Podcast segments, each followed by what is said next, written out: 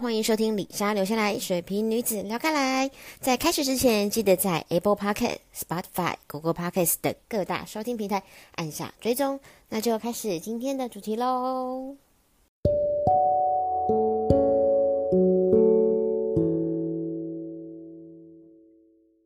今天聊什么呢？今天聊聊陆云超帅，浪漫偶像剧多是渣男。为什么会这么说呢？我最近啊就在追一部韩剧，叫做《恋爱不可抗力》。那为什么说它不可抗力？先简单介绍一下，男主角是陆云演的。啊，不得不说，陆云真的是我的菜。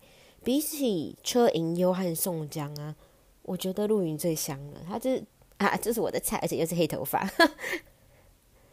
好啦，至于这部戏在讲什么，其实讲的是男女主角拿到了一本传说中的咒术书，女主角、啊、本来是要对她喜欢的男生实施那个爱情实现术，却在阴错阳差下施施咒到了男主角身上。从此啊，男主角看到女主角就会心儿砰砰跳，对她茶不思饭不想，时不时还会对女主角讲一些土味情话。总之啊，就是很恋爱脑啦。虽然如此啊，但男主角同时还是保有一点点理性的。他觉得自己根本不会喜欢上女主角这种普通到不行的女生，都是咒术惹的祸。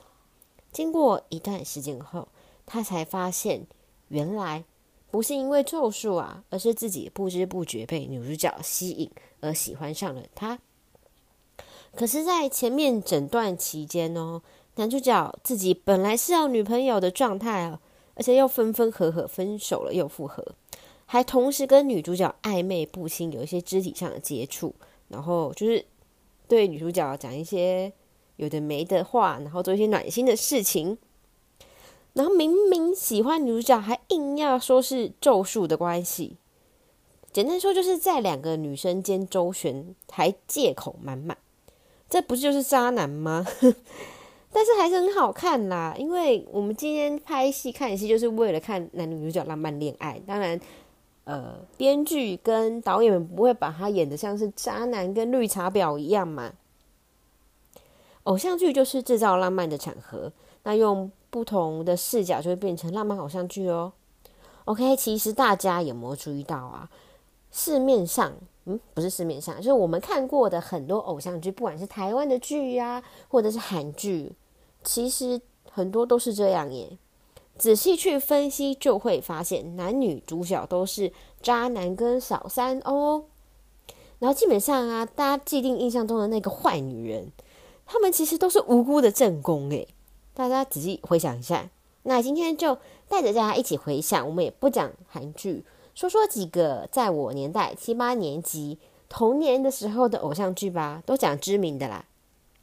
看看哪些也是这样好了。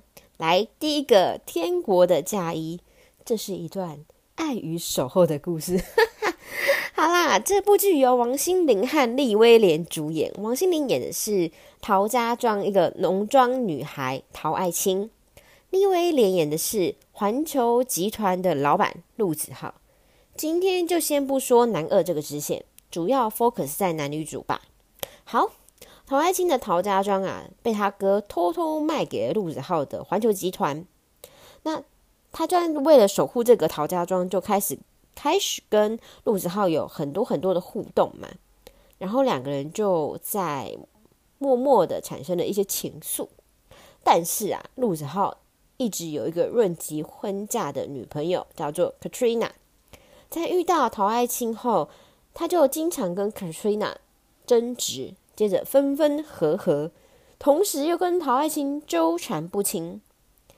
陶爱卿还主动的跟陆子浩说：“我知道你有 Katrina 了，但是我还是很喜欢你，我不是想要扰乱你，我只是想告诉你而已。”这之类的绿茶婊的话 ，OK 。后来啊，陶爱卿就被扶正了哦，哇哦！两个人爱得死去活来，还想要结婚。那当然，男主。男主角的爸爸就反对嘛。如果我是爸爸，看到儿子带着扶正的小三回来说要结婚，我应该也会反对哦。哎呦，总之啊，反正有一次就有两次，小三扶正之后就会也遇到一些事情嘛，结果果然就跳出一个叫雅西的女生来挑拨陶爱卿跟陆子浩的感情。果不其然啊，陆子浩就跟陶爱卿有了一些误解，好脆弱的感情啊。然后呢，他们就渐行渐远。陶爱卿也决定利用守护自己很久的一个男二陆子浩来忘记伤痛。那最后呢，陆子浩跟陶爱卿的误解就莫名其妙的解开了，所以陶爱卿跟陆子浩还是莫名其妙的成功结婚咯，真是皆大欢喜的结局。小时候大家看到时就觉得哇，拍手好棒哦，男女主角终于结婚了。现在看起来他们就是渣男跟小三被扶正然后结婚，什么鬼啊，真的是很糟糕耶。好，来看第二部，命中注定我爱你。这个是由阮经天和陈乔恩主演的一部戏，当时也是超红的耶，好像是台湾史上单集收视率最高的偶像剧。一样先来做个简单的男女主介绍。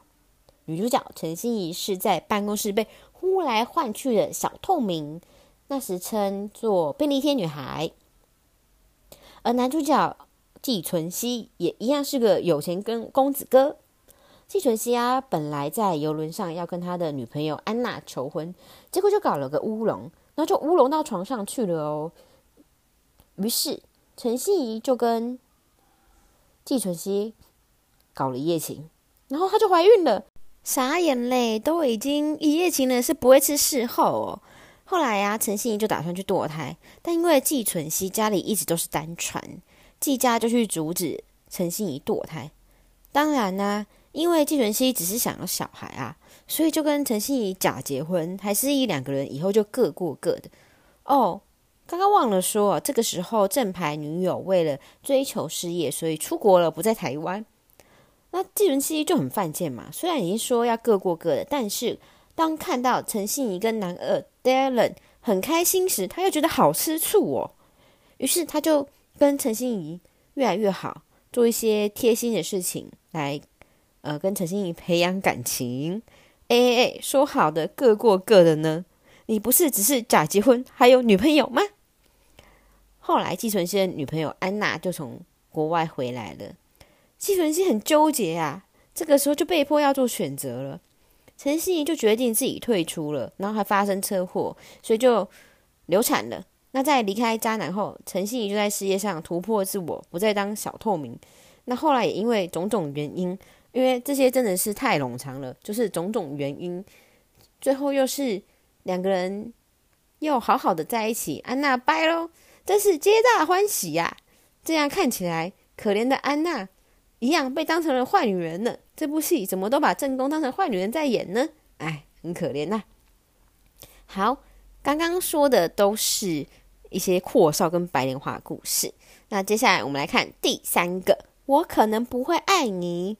这部我不可能不会爱你就不是这样的框架啦，就是不是什么白莲花跟阔少的框架。那这部在播出时，我应该已经大学还是才高中，总之就是这十年左右的事情，当时超爆红。所以我想只要讲到陈又青跟李大仁这两个人名，大家应该都还有印象吧，就不多赘述啦。简单说就是李大仁从高中开始就一直爱着陈又青，又怕破坏他们的感情，就不敢冲一波，所以一直以朋友的身份爱着他。在他们三十岁这年，我也不知道为什么是三十岁就展开这个故事。三十岁真的很常被当成一个分水岭吼啊，离题了。总之就是在他们三十岁这年，李大仁虽然爱着陈又青，但面对年轻小妹妹 Maggie 的主动追求，还是忍不住跟 Maggie 在一起。这里听起来都还好。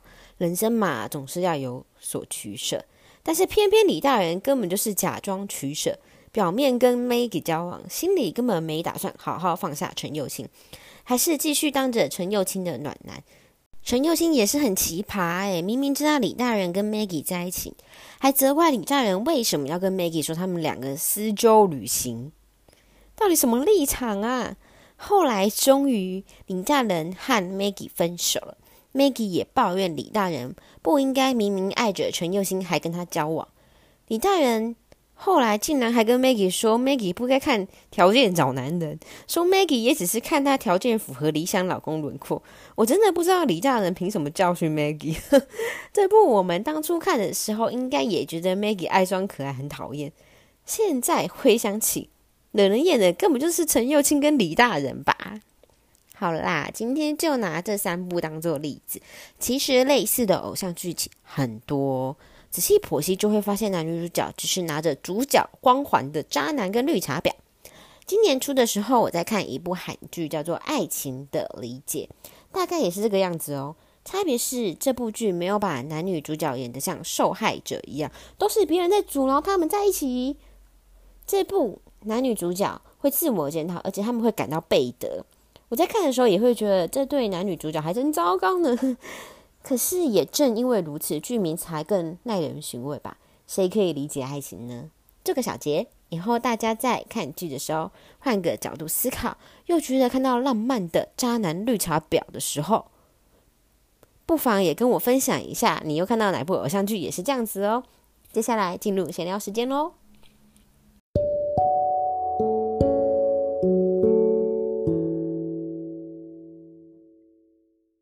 今天聊什么呢？感觉日子过得很快呀、啊。虽然发生了很多事情，但真的要录音分享时，又觉得好像过了很久诶。不如就说今天当天的事情吧。我因为那包粉刺和痘痘困扰了很久，在我呃写完论文的时候，就是今年一月，马上就去处理我因为熬夜赶工长出来的痘痘们。我在 A A 诊所总共做了六个月的水浸服，就是一个月一次。那常听到的说法应该是水飞梭，六次做完之后我觉得这是挺无感的啦，所以我今天就去 B 诊所，想说去问问另外一个课程。后来我就决定做了皮秒雷射，好痛哦！我每次雷射都还是觉得好痛。